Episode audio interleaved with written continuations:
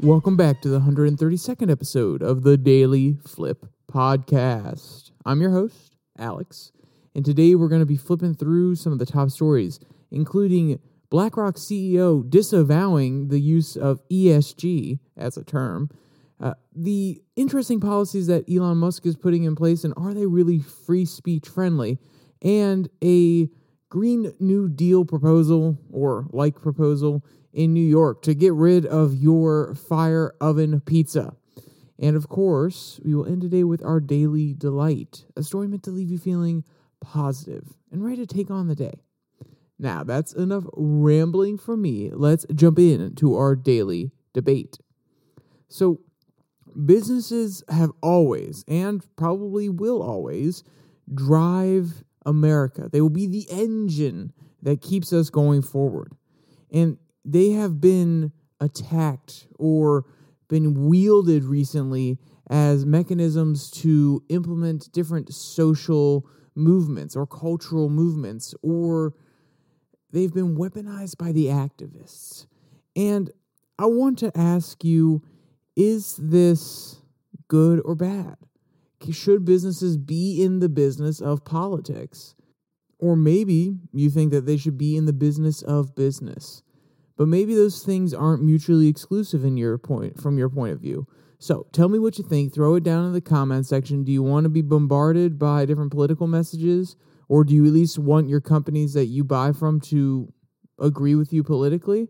It's an interesting question. I don't know where it leads, but I want to know your opinions. Throw them down in the comment section down below. In speaking about companies that espouse a certain point of view, you've probably heard of BlackRock. And this is what the topic of our first article is. It comes from the Washington Free Beacon. BlackRock CEO, drop ESG term. I'm ashamed of being part of this conversation. End quote. And you may have seen some of the pundits on the right say, oh, look, look, he says that he no longer wants to be part of ESG. He's ashamed that he's a part of ESG. And you've also probably seen some under other pundits say, which is my first reaction when I read it, which is he's not saying that he's not going to pursue ESG goals. He literally says a sentence later that he's going to focus on conscientious capitalism. Oh, how amazing does that term sound? It's just difficult enough to pronounce that people are probably like, "Oh, that sounds oh, that sounds fancy. What is that? What's going on there?" It's just going to become a new buzzword. It's going to be used by the right to attack the movement. It's going to be used by the left for a while so that the average consumer doesn't know that it's just ESG by a different name. But let's get to some of the quotes that he said and then we can break it down a little bit further. Quote, the CEO of BlackRock said he is ditching the term ESG because he is, quote, ashamed to be involved in the debate surrounding the so called woke investing. Quote, I'm ashamed to be a part of this conversation, CEO Larry Fink said on Sunday at the Aspen Ideas Festival in Colorado, referring to the debate surrounding his investment company's focus on ESG, or environmental, social, and governance issues, in its investments. Quote, I'm not going to use the word ESG because it's been misused by the far left and the far right. BlackRock has faced backlash from Republican led states, including Texas and Florida, for its prioritization of woke investing. The later divested two billion in state assets managed by BlackRock.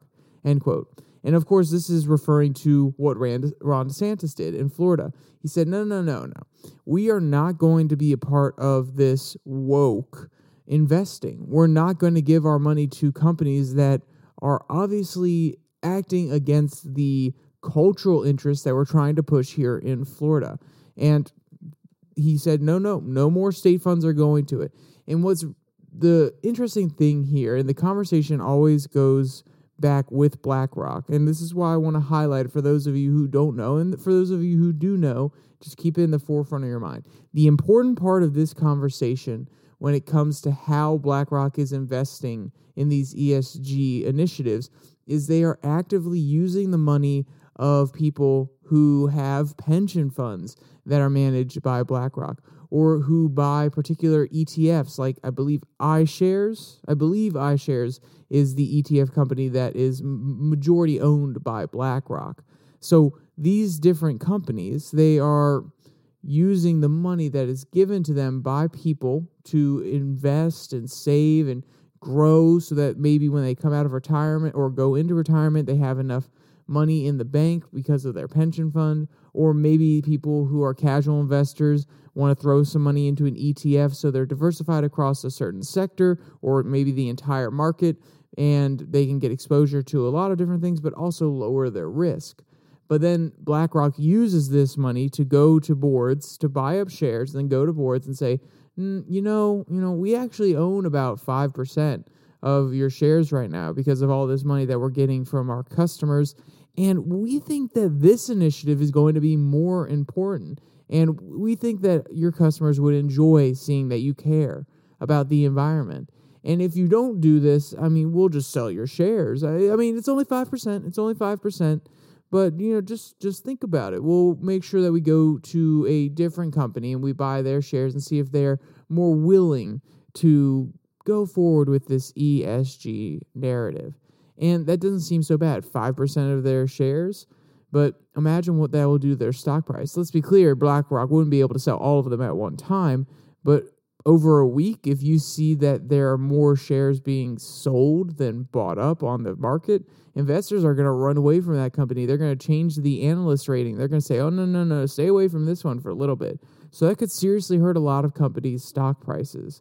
So you can see how BlackRock, because of the funds that they're getting from state pension plans or just from the casual investor trying to buy some ETF, buy a ETF, that is meant to give them a wide exposure while lowering their risk, you could see how it could be weaponized and used by BlackRock on these boards. And then when you, BlackRock and State Street and Vanguard all do this at the same time, you can imagine what if each owns about 5% of a majority of companies' boards that are traded on the NASDAQ or some of the top Fortune 500 companies, and that's about 15%. And if all those companies pull out at the same time, that could really hurt your stock price.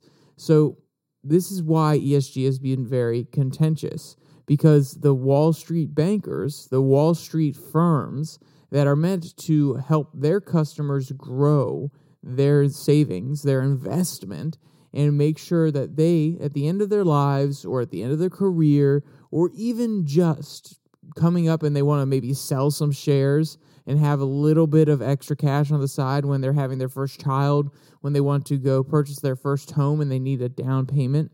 They're utilizing those funds in order to push a very particular narrative. And that's why I think it's interesting also that Fink made a comment about the left being the problem as well as the right. And I think he's being a little bit generous here because if I had to guess, he would actually agree with most of the people on the left who are pushing for ESG policies. You know why? Because BlackRock was one of the first companies pushing for ESG policies. And unless they've been infiltrated themselves and somebody owns 5% of their shares and is really pushing this, you can really say that BlackRock started this push towards conscientious capitalism. And why would Larry Fink be upset with the side that actually agrees with him unless he's trying to worm his way out of the conversation and make it look like, no, no, no, we're not partisan. It's interesting. He's doing exactly what I asked at the beginning, or what a lot of companies are doing right now, which is trying to further themselves from the ESG idea and make sure that it doesn't appear that they come down on either side because they don't want Strive, like Vivek Ramaswamy's company, to come out of nowhere and be able to seize on people who are trying to push back against ESG, who don't want to invest in ESG. He wants to stay in the middle so that two billion more dollars doesn't leave his fund from each state that happens to be a red state and is giving some of their pension funds to BlackRock. He's hedging his bets here. But the next part is even more interesting, in my opinion. Quote Fink also described his past focus on ESG issues as merely assessing the investment environment. That really speaks to what I was just talking about. He saw the landscape. He said, Oh, ESG is popular right now. People are really, they really want products that are more focused on providing a net positive to society and the environment. And this was the push initially from, I believe, if I had to guess, a millennial generation that was becoming ever more conscious of world issues and becoming ever more interconnected globally because of social media, they can see the impacts that some of the policies here in America may have across the world. They know that, okay, it's not just about America anymore, and we may be lowering our emissions, but if we don't do it fast enough and other countries don't do it fast enough, we could make it so warm that a certain segment of the population in the Middle East will be unable to live there anymore because it may become uninhabitable. So, when you have this more global perspective and you have to think about the survival of the entire human race, at least that's how it's framed through a lot of environmental issues, you start to look past your country that may be fine if temperatures go up an extra two degrees. But the people that live in the far north who are going to lose their homes or their way of living because they're losing ice, or people in the center towards the equator who will be overly affected by really, really warm temperatures, you start to have a different perspective. And Fink said, okay, well, these millennials, they really care about these issues, so I'm going to take advantage. And he says it here like, oh, well, I was just seeing how the investment environment was moving yes, you saw a trend in culture, and then you capitalized and pushed it even harder. And I'm not blaming him for that. That is what a good capitalist, a good Wall Street investor does. They see the companies that are going to do really well, they see the trends, and they build up a portfolio that is going to maximize the amount of money they can make from that. He did the same thing with ESG. Little did he know how much political, when you get actually political, rather than just seeing trends that are business oriented, but political trends, how that's going to come back and bite you in the butt. Quote, when I write wrote those investment letters, I was never meant to be making a political statement, Fink said. They were written to identify long term issues to our long term investors. Fink tried to backtrack on his comments later in his remarks, claiming he never said he was ashamed. And he never said I was, quote, I never said I was ashamed, Fink said. Quote, I'm not ashamed. I do believe in conscientious capitalism, end quote. And that's what I was talking about earlier. He just wants to get away from the weasel word. He's looking, once again, he's doing what the investor does. He's surveilling the landscape. He's realizing, okay, ESG is a term that has been drugged through the mud so much, has gotten so much media coverage, it has gotten so much pushback. We're going to stop using it. But I still do believe in these movements. And this is why I say it's more than just looking at the market for him because he actually believes in some of the things that he's espousing with ESG. And we're going to you know, keep going with conscientious capitalism. He doesn't say he's going to keep going, but he says he do he does believe in conscientious capitalism, meaning that he's still going to pursue these same things just under a different title. And it is funny how he got caught up and he had to say, "No, no, no I'm not ashamed," even though literally sentences earlier he said that he was ashamed. Actually, I take that back. I don't know if it was sentences earlier. They make it sound like when somebody brought up a question later on during the Idea Summit that he had forgotten that he said he was ashamed to be a part of the ESG movement. But, you know, that's my take on this important news. And you've probably seen a lot of it. If you're a conservative, you've seen a lot of it in the news. There has been a little bit of liberal coverage from all the different networks that I've been following about it. And then there's also the middle of the road ones like Breaking Points that made a few comments about it. But I wanted to throw in my two cents as a business major too to really highlight the more business side of it, which is he was just recognizing trends in the market and trying to capitalize. And you can't necessarily blame him for that. But when he pushes too far and uses ESG as a weapon and his ability to garner large amounts of funds as a weapon, you can definitely criticize that. All right.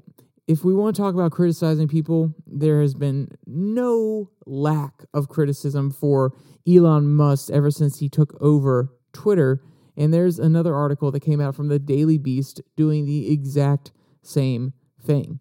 And there's some places I agree with this author, and there are some places I don't agree with this author. So let's jump into it. Quote When Elon Musk was taking over Twitter, he styled himself as a free speech warrior.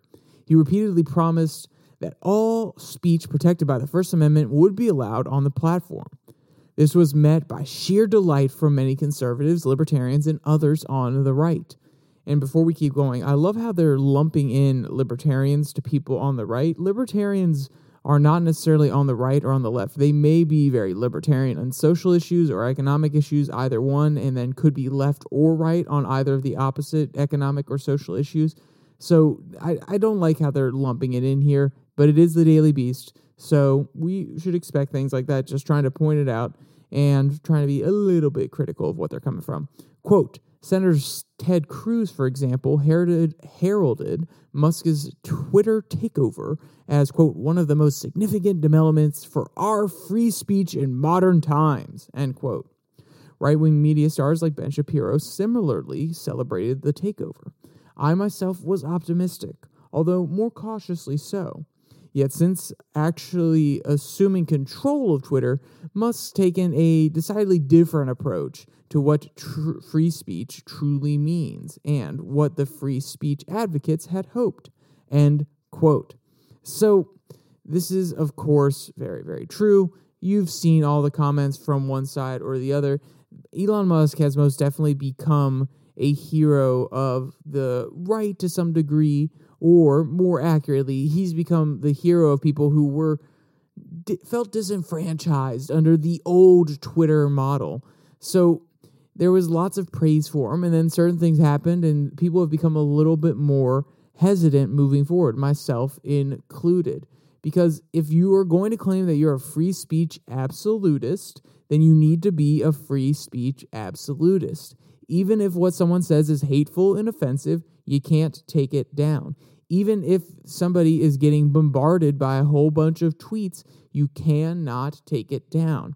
And there are obviously tools that Elon could give to the user in order to prevent spam or in order to prevent people from constantly berating them with DMs or berating them from the Twitter feed and constantly replying to their old tweets. There are tools that Musk could give to the individual user to decide how their feed shows up, how people can interact with them. That would be a better approach than overall or outright bans on terms or different, what some would call slurs. And that's the important part of this conversation. This is why he's back in the news. Quote, the CEO's latest free speech controversy comes, of course, in the context of the never ending culture war over transgender issues. While it's not commonly used in daily life, the term cisgender or cis is increasingly used in academia, media, and various progressive spaces to describe people who are not transgender, aka people whose gender identity matches their birth sex. We're going to take a pause there. I disagree. While it's true that it's not being used in common daily life when you're interacting with 40 year olds, 50 year olds, 60 year olds, the younger generation, it is brought up almost all the time. Maybe it's because my ears are lit up to it.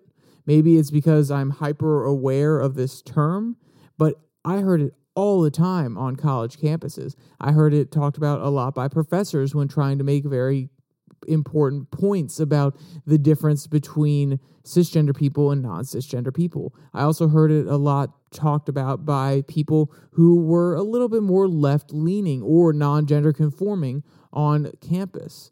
And to be clear, they weren't a large segment of the population at the campus I went to, but in most conversations that I overheard, or some of the conversations I was a part of myself, the word cis came up. Was it always used in a derogatory manner? No. But sometimes it was used in arguments like, oh, well, you're just a cisgender white man. And, you know, that is fair. I am all of those things, so I can't get offended.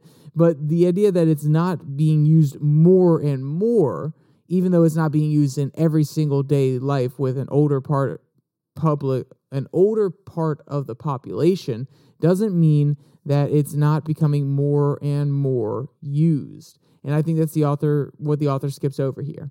But let's get back to the Twitter controversy. Quote, some people, particularly those who lean to the right on the debate over transgender issues, reject this term and do not wish to be called cisgender. The free speech approach would be to let prom- proponents use the term and let critics critique it. Then there's Elon Musk's new approach. One Twitter user complained after tweeting that he doesn't like being called cis. Many people flooded his replies, calling him, well, cis. In welcome to Twitter, folks. Trolling isn't a reason to tweet, it's the only reason. In response to this random post, Musk announced a new Twitter policy that will treat cisgender as a slur and suspend users who repeatedly use the term to describe someone who doesn't want to be called it. End quote. And this is where I take issue. I don't think that we should be calling cisgender people cisgender people and trying to create another category and bubble them off and identify them as different. No, they are people who identify with the sex of their birth. You know what it's called? People. That is a majority of the situation. By trying to create a separate category for them and identify them as such, you're trying to make it seem not normal. And let's be clear nobody's truly normal. There is no 100% standard of what all humans are. But if they are over 95% of the population, you can say that they are normal. Nowadays, it's probably more like 70% of the population. Even then, you could call them the majority. So they're normal. They don't have to have a special label as cisgender. But where I disagree is Elon Musk coming down using his authoritarian or authoritative, because it's not like he's being overreaching and outright saying, oh, no, no, no, no, no, no, I hold all the power on Twitter. I think he's honestly trolling a little bit here. Just like the author pointed out, that is what happens on Twitter. But he is using his power as the authority, as the owner, and saying, okay, nope, you can no longer use cisgender. And he's going to consider it a slur. You know what that sounds like? You know what that sounds like? The previous Twitter administration the previous Twitter administration would label or say certain terms, certain phrases like learn to code were hurtful or were being used to target specific segments of the population or were meant to be harassment towards people, and then say you can't use them anymore. And I didn't agree with it then. I don't agree with it now.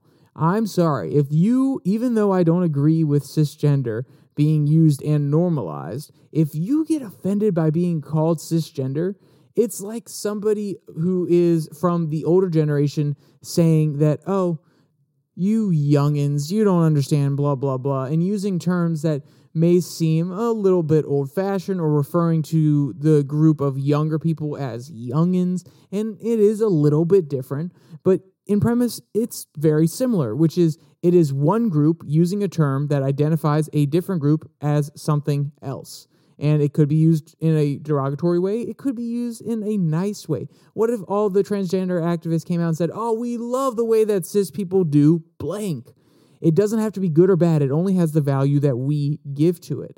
And if you have such thin skin that being called cis is making you feel offended, I am sorry. Get over it.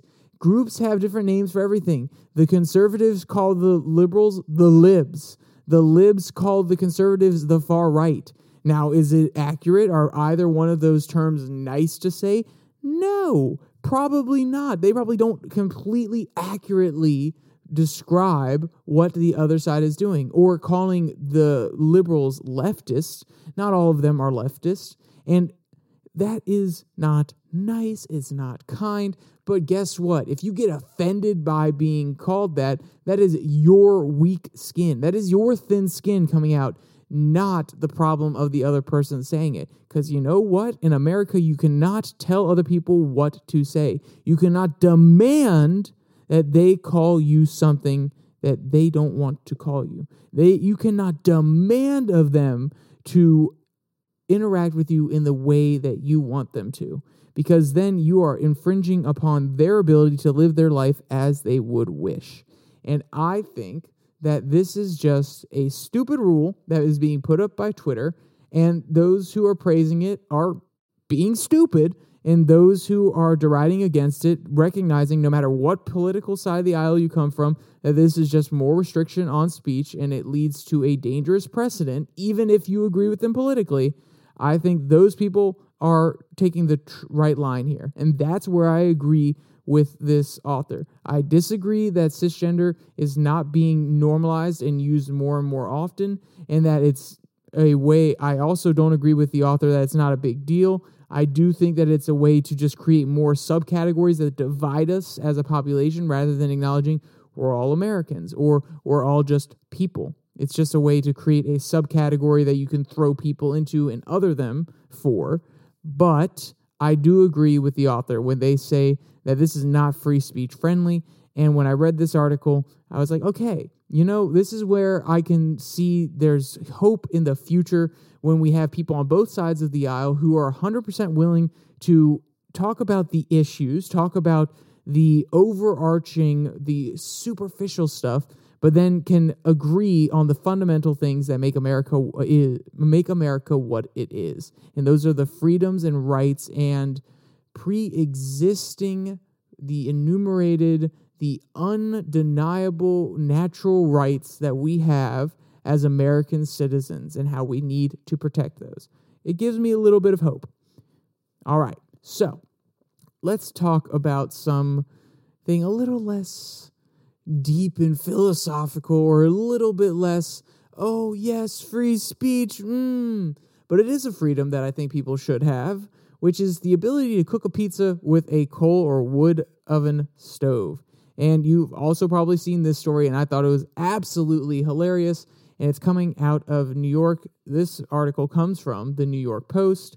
Green New Dealers now come after New York Pizza's coal fire ovens. Enough already. So, you probably saw that New York came after gas stoves, and some people made jokes oh, what's next? You know, are they going to come after the overly inefficient toasters? No, no, no. They're coming for the heart of the culture of New York. And yes, of course, I am being a little bit hyperbolic. Your pizza that you get in New York, it doesn't have to be wood fired. It doesn't have to be coal fired. It could be created in a giant industrial oven. But there is something very beautiful about crafting a pizza in a brick oven. There was a place in my hometown of Warrenton, well, my closest hometown, my actual hometown is absolutely tiny, but one of the towns around us, Warrenton, had a place called The Brick, which was a brick oven style pizza joint underneath a popular restaurant. And when it came out, my parents and I, we went there pretty darn often because their pizza was really, really good. And I can't say it's just because of the brick oven, because sometimes it depended on the chef how good it would be, but we really enjoyed their pizza. And when you go to New York, what do you think about? You probably think about, hey, watch where you're walking, or I'm walking here or you think of, and I'm sorry if that was terrible, you maybe think of the Yankees, you think of Wall Street, you think of pizza, the Statue of Liberty, the World Trade Center. So there are certain things that come to mind, and pizza is most definitely one of them. So the fact that New York is coming after a important part, some would argue, of the pizza culture, and they're actually ta- attacking the social fabric or the fabric that underlies New York really speaks to how some people who are searching for progress on the left are willing to do so at the risk of taking away institutions or parts of experiences that have been very traditionally embedded within New York, but also within America in general. You may not like that gas stoves are used, but some people really enjoy gas stoves because of the way you're able to cook certain foods on them. And they say, well, induction plates don't necessarily do the same thing. You know, that may not always be true. You may be able to cook that little sausage that you cut up and you throw in some macaroni for your kids just as well on a induction plate just the same as you would if you had a gas stove but maybe there are certain foods like a properly seared uh, filet mignon that would be a little bit different. So there are reasons that these things exist and they have certain purposes and they can in some instances especially with the coal fire ovens indicate a certain culture or be a symbol of a certain culture of New York pizza makers. And when the left comes for those culture identifiers, they come for those symbols in order or for the name of progress, you can see how their ideology can be a little bit perverted. So I'm just going to read one quote from this one so you get a little bit of an idea of what's going on here. And I think it's a funny comment from a average New Yorker. Quote, as one outraged customer told the Post, I'm all for responsible environmental practice, but tell Al Gore to take one less private jet or something. Elon Musk also echoed this idea on Twitter. This is utter BS. It won't make a difference to climate change. That's exactly right. Any green gains from this policy will be minuscule, while the potential damage to the New York foods culture and overall fabric of life could be incalculable. Even more laughably, the DEP, which is the Department of Energy, Environmental Protection, by the way, is arguing for the rule on public health grounds. Ha! Huh? New York now rushing headlong into a congestion pricing scheme that is likely to worsen pollution, especially in the Bronx, as well as stalling traffic in neighborhoods that already suffer from bad air quality. End quote. So you can see here that people are not necessarily having it. And there is something to it, even if it is a small portion of the population. Then my question is well, okay, if they argue that, oh, we're not actually disrupting the fabric because it's not every single pizza place that uses a wood or coal based oven or you know it's not that big of a deal i promise i promise we're not affecting the entire new york city infrastructure when it comes to pizza the you know the pizza mafia. We're not going to disturb all of them then how are you sure that this environmental policy will actually be as effective as you want if it's a small portion of the owners and the users of coal uh, fire ovens?